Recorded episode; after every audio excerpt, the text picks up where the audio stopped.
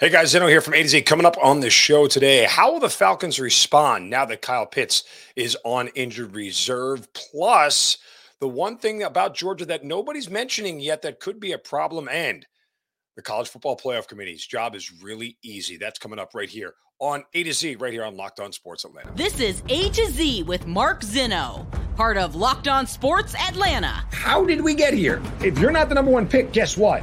You have no guarantee. That's where you are. And it starts. Does that make me a genius? Yes. Now.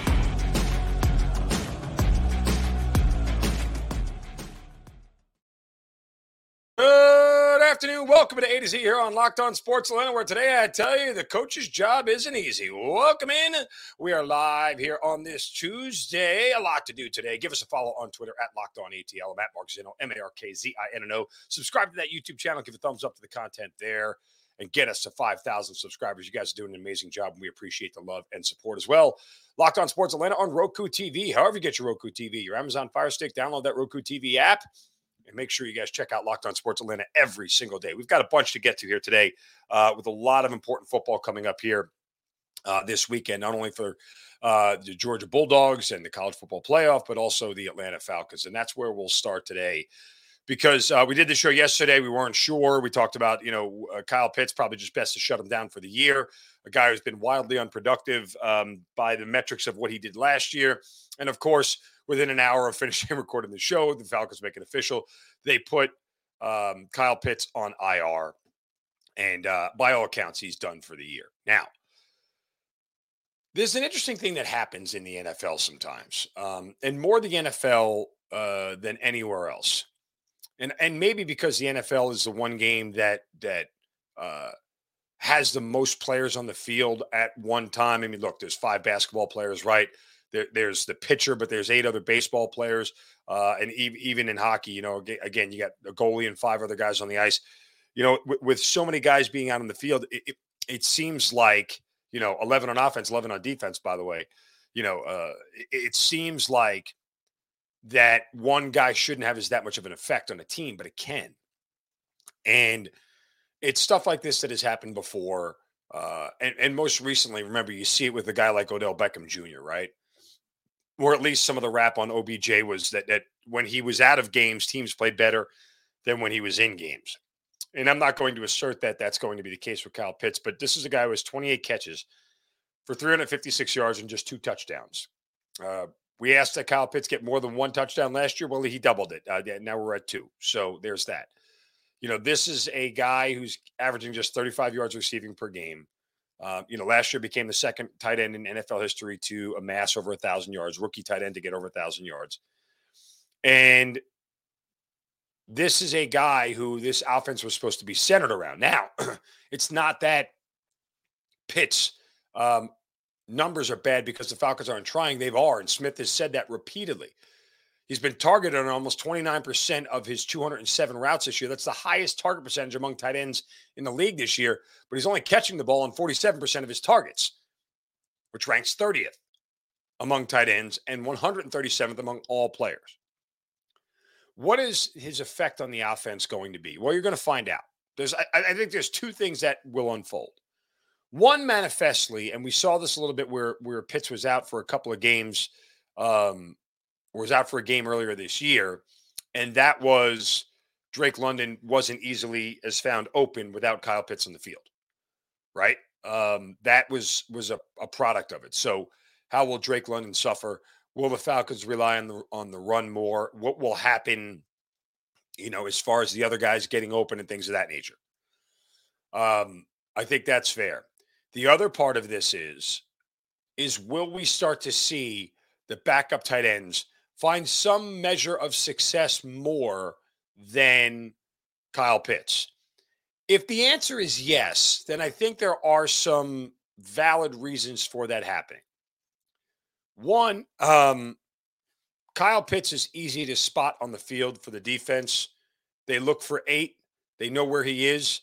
He's the biggest tallest and probably the fastest guy on the field.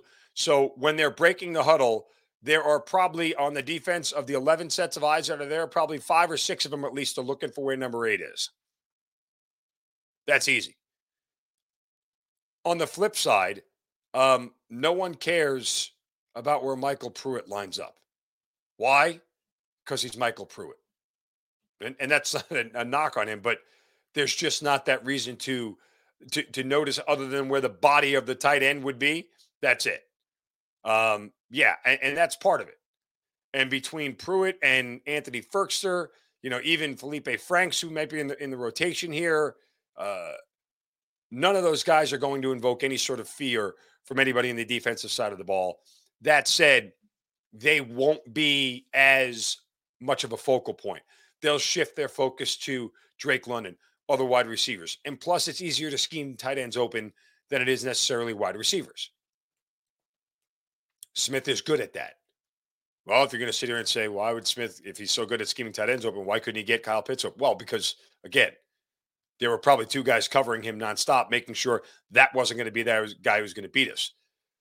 They'll leave MyCole Pruitt and Anthony Firkser one on one on anybody on the field. And those guys just got to go out and make plays. And this is really a very, very important, um, you know, game for the Falcons, given what exactly is on the line here. Um, and oh, by the way, this is not exactly a team that they're playing that has allowed tight ends to flourish, period. The Washington Commanders this year have only given up two touchdowns to tight ends on the season. In fact, they only average giving up three and a half catches per game. And nobody this year, no team um, from the tight end position has gotten more than 70 yards against them. And that the one team who did was the Eagles, who have a pretty good tight end in and of themselves. So there's that. Um, it, it's going to be a tough, tough matchup all around. And the Falcons are going to have their hands full. This is a Commanders team right now that is playing some of the best football in the league. Um, and then I'll remind everybody this is why you don't predict wins back in April and in August. Did anybody have any idea that the Washington Commanders would be playing this level of football to the level that they are right now with Taylor Heinicke at quarterback? This is a team that over the last six weeks hasn't given up more than 21 points to anybody. Their defense is legit. Um, this is another team that runs the ball really well. And they have a lot more weapons right now than the Falcons do, all across the board. So it, it's going to be problematic. And oh, by the way, you know, they're doing this without Chase Young back yet, who may be back this weekend, which is even worse because Chase Young was activated by the commanders yesterday. So, yeah, it, it gonna get ugly uh, this weekend. Don't like the spot at all for the Falcons. Not one iota. And there's a reason why Washington is favored by four and a half here. Uh, it, this is going to be Arthur Smith's toughest coaching job to date uh, this particular week. More than any other week, I think this is the week that uh, he's going to struggle the most. I mean, in short, okay, um, this is one of those things where uh, there might have played better teams. Um, but, you know, again, like the 49ers are a better team than the Commanders, but still situationally, I feel like this is a tougher spot for the uh for the Commanders, uh, for the Falcons rather against the Commanders. So we'll see how it it all shakes out. It's going to be interesting. I mean, I think I think there's a lot there um, that's going to unfold throughout the week and, and how they're going to do on Sunday. But what this team looks like offensively without Kyle Pitts, we're going to find out. And uh, my guess is that if he doesn't exploit the use of the other tight ends, there might not be a ton of scoring for the Falcons on Sunday. All right, we are going to get to a huge problem for Georgia that hasn't been talked about enough here in just a moment. First, a word from our friends at betonline.net. Fastest and easiest way to check in on all your betting needs. Find your favorite sports and events at the number one online sports for odds, lines, and games. Told you about the Falcons line right there. Again, we're going to have three games on Thanksgiving, Thanksgiving coming up, some pretty big numbers and spreads out there. You'll have reviews of those games. Why? Because they give you reviews of every league, is news as well. NFL, college football, NBA, NHL, combat sports, esports, even golf. It's all right there for you guys. Bet Online continues to be the top online resource for all your sports wagering information, live in game betting scores, podcasts. They have so much information on their podcast, just a ton and a wealth of information for you guys to get right there. Head to Bet Online today or use your mobile device to learn more about the action that's happening today. Bet Online, where the game starts. Quick plug again, get you guys to remind you to subscribe to the YouTube channel, get us to 5,000 subscribers. We are so excited that you guys have supported Locked On Sports Atlanta as much as you have, and we certainly appreciate all the love and support. All right. Um, everybody loves and supports Georgia. Why? Because they're really, really good. And they are marching now to a second consecutive um, unbeaten regular season. And oh, by the way, that's going to be a bet next year. Speaking of bet online, um, will Georgia lose a regular season game again next year? It's getting very Alabama esque at this point uh, for Georgia. That said, they're not going to lose to Georgia Tech on Saturday. I know, I know, it's not going to happen. Um, but there is some concern around Georgia. Now, I have talked around con- the concerns about um, Stetson Bennett and his sort of inability to take care of the football. Uh, our buddy Seth Emerson of The Athletic points out another problem that sort of came to life on Saturday against Kentucky uh, and you know has been something that has sort of plagued Georgia all season long under the radar. But because they keep winning, it's not really coming to the forefront, and that is their lack of touchdowns in the red zone. Now, Georgia has the best red zone percentage in the nation when you count field goals. But including only touchdown, Georgia falls all the way to 52nd in the country. Uh, on Saturday, they went to the red zone five times. Georgia only got in the end zone once. Settled for three Jack Podlesny field goals and decided to go for it from fourth and goal from the one, didn't get it. So, is this a real problem for Georgia? Um, you could argue that it is, uh, but you could also argue this is maybe a little bit more about Todd Monken and the offense trying to get too cute. Georgia averages 5.4 yards per rush and probably has two of the most tight end dominant uh, is two of the most dominant tight ends rather in the entire sport. Uh, and how do they not just make this that simple? You could call it coaching, you could call it play calling, you could call it execution, you could call it a lot of things. Uh, not everything is, you know, actually, uh, uh, you know, not everything is the same on all those red zone drives, so it's hard to figure out. Um, Runs from the five yard line or closer. Georgia has rushed it 41 times, scoring on 19 of those rushes, an average of 2.16. That ranks 40th out of 77 teams with at least 20 such attempts. On passes from the five yard lines or closer, Georgia's 8 of 12 with six touchdowns. That's tied for 13th most in that situation. No interceptions, no sacks. And, and to Stetson Bennett's credit, of all the turnovers he's made, he hasn't turned the ball over in the red area. Um, here's the thing and this is probably why this hasn't come to the forefront as a bigger issue. And that simply is Georgia can afford to get away with kicking field goals because their defense has been so good. Now, let's fast forward. Does that same situation apply when they face a team in the college football playoff? Now, I know Georgia fans, I know, God forbid anybody think that somebody could beat Georgia. But, uh, you know, I would look at the Tennessee game as probably the one game that they've played this year against a college football playoff caliber team, right?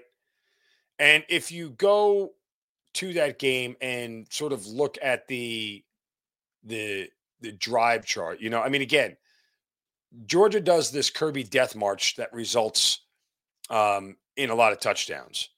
Um, but you know, their first touchdown was a 13 yard run by Stetson Bennett, so they were in the red area. Um, their next touchdown was a 37 yard pass, not in the red area. Their third touchdown um, was a five yard pass from Bennett from the five yard line. Uh, they settled for another field goal. Where was that from? That was at the Tennessee two. But again, you know, again, situationally, when Georgia's up 21 6 and you're at the end of the first half, you obviously kick the darn field goal. They start out the second half. The drive stall, stalls out at the Tennessee 20, even though they went 15 plays. Um, they kick a field goal, you know, and then they weren't in the red area the rest of the game. So situationally, the field goals haven't been hurting them because it's smart to take them. And that's the other thing. Georgia's never really trailed, right? Other than Missouri, they've never really trailed enough in any game where kicking a field goal was a net negative, right? The problem was is that Georgia kicked four field goals before they ever scored a touchdown in that game. They kicked two field goals in the second quarter, two field goals in the third quarter, and that was that. So, and was that important? Yeah, because well, they never really were down by more than one touchdown at, at any point in that game. They're down by 10. Uh, they were down, I'm sorry, they were down by 13 at one point in the second quarter, but there's so much time left. Of course, you kick the field goal. You know, situationally, again, they go down half 16 at six. Their first drive out of the third quarter, you kick a field goal to make it 16 and nine because it's a touchdown game, right?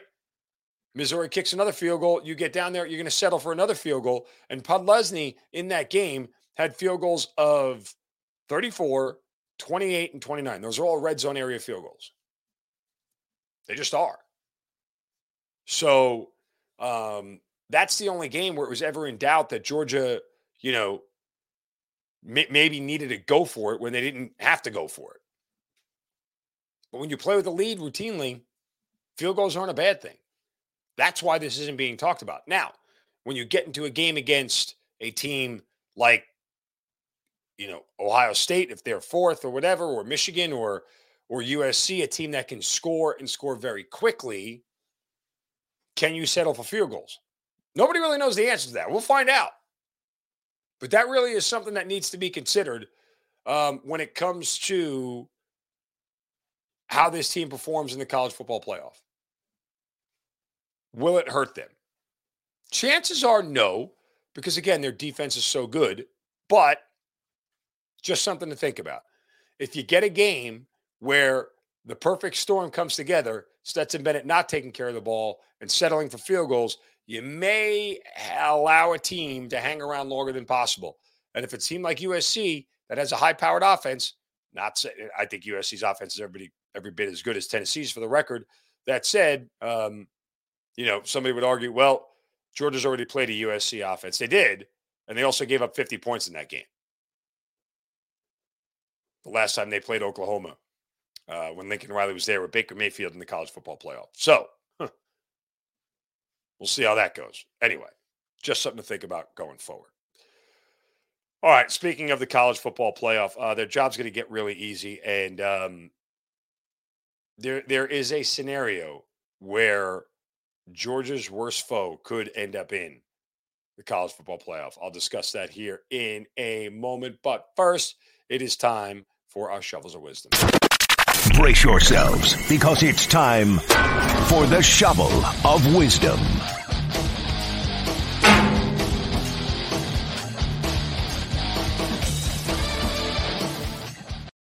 Yeah, you know how we do it every day. Somebody says or does something stupid, we have to reward them. We have to remind them how dumb they are and give them a shovel of wisdom. You can do so on my Twitter account at Mark Zinno, M A R K Z I N N O. And I have to give myself a shovel here, guys. Why? Because I forgot to tell you about Built Bar and Built Bar Puffs and how delicious they are. I'm going to get to my regular shovel here in just a second. But if you guys haven't tried Built Bar Puffs, huh, no, depriving yourself of one of life's greatest joys. These things are fantastic. And I say this because I've had them, I've tried them, multiple flavors. They are perfect, the perfect snack. 160 calories, a whopping 15 grams of protein, covered in 100% real chocolate. Absolutely delicious, especially their newest flavor, cookie dough chunk. It's got real chunks of cookie dough in it. It's so delicious. Perfect snack in between meals when you're on the go, uh, something late at night after dinner where you don't want to be too stuffed and too filled. Built Bar Puffs, uh, amazing. Go to built.com, get a box for yourself, hide them from the kids, take it to the office, do whatever you need to do. These things are absolutely perfect for you. Again, go to built.com, use the promo code locked on 15. You'll get 15% off your first order. Again, built.com, use the promo code locked on 15, and you'll get 15% off your first order. Okay, now time for my regular shovel of wisdom. And today it goes to John Sokoloff. Yeah, what happens when you do that order? Uh, John Sokoloff uh, is a reporter, uh, according to his Twitter bio. He's the sports director at WCBI News, covering Mississippi State, Ole Miss, and high school sports. He's a Heisman voter, an AP award winning journalist, and he went to Ithaca College. He's an alum there. He tweeted out yesterday uh, around 7:30 p.m. Ole Miss head coach Lane Kiffin plans to step down as Rebels head coach Friday and head to Auburn to become the Tigers' next head coach, according to sources. Sources say the Tigers haven't officially offered the job to anyone yet, so Lane to Auburn is happening. Story soon. Well, the best troll on Twitter uh, wasn't going to let that go, and why I love, absolutely love Lane Kiffin. He quote tweeted it and said, That's news to me, John. Facepalm slap. Nice sources. With a whole bunch of emojis afterwards. Not only that, Lane Kiffin didn't stop there. He went on to take a picture, uh, I guess, of a typed out thing with this, you know, triangle with an exclamation point in it, red triangle, like, hey, stop. He's, this just in breaking news. John Sokoloff of WCBI News and Starkville, Mississippi plans to step down as lead anchor and head to WLOX to become their new lead anchor. Sources say WLOX hasn't offered the job to anyone yet. So John to LOX is happening. Story soon. Lane Kiffin is the best. John Sokoloff got owned on Twitter. And uh, yeah, I'm here for every single bit of it. Lane Kiffin is the absolute best. I would Lane Kiffin being the coach of your college football team is is awesome. He's absolutely awesome. You know, I mean, just absolutely is. So, uh, uh, whatever. Enjoy it like I did. Okay, now speaking of the college football playoff here, um, I was going over scenarios.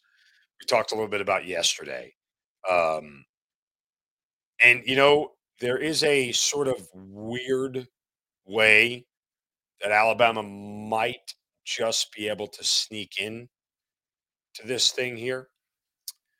Me give it to you this way. Um, here's what they need to happen. It's not impossible, but it's viable. You ready? Here we go. Georgia has to win out. LSU can't beat Georgia because it's going to take up a spot. Uh, winner of Ohio State, Michigan. Now, we know those are two. My guess is still that the loser, if this happens, the loser of Ohio State, Michigan gets in. But here's the way it goes down TCU loses to Iowa State and then loses to K State in the Big 12 championship.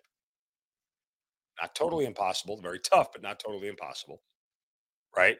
And I would even argue maybe TCU, if they lose in their conference championship game, um, you know, it'd be tough. I, am curious to see what the committee would do with them. USC loses to Notre Dame this week. Doesn't matter what they do. Um, and, and then would have to probably lose to Oregon in the Pac 12 championship game. LSU takes a third loss, they're out. Clemson loses to North Carolina in the ACC championship game, they're out. That would mean Alabama, if they win this week, would be 10 and 2. Their only two losses would be to LSU, a top 10 team, and Tennessee, a top 10 team. And they would probably have a better resume resume than a two-loss USC. They would have a better resume than a two-loss Clemson. Um, they would have a better resume than a two-loss LSU. Although people would go, "You can't put Alabama over LSU because LSU beat Alabama." You guys are idiots. Uh, anyway, TCU might be the only team that, if they go undefeated and lose in the Big 12 championship game, might have an argument to get in just because they played so many tough teams. But the real question is, is would a two-loss Bama have a better resume than a one-loss Michigan who lost their final regular season game to Ohio State? Could argue yes. Could argue yes for Alabama. I mean, again, losses to Tennessee and LSU, but you get wins over Texas, uh, wins over ranked Mississippi State. I mean, you know, ranked Arkansas, earlier in the year.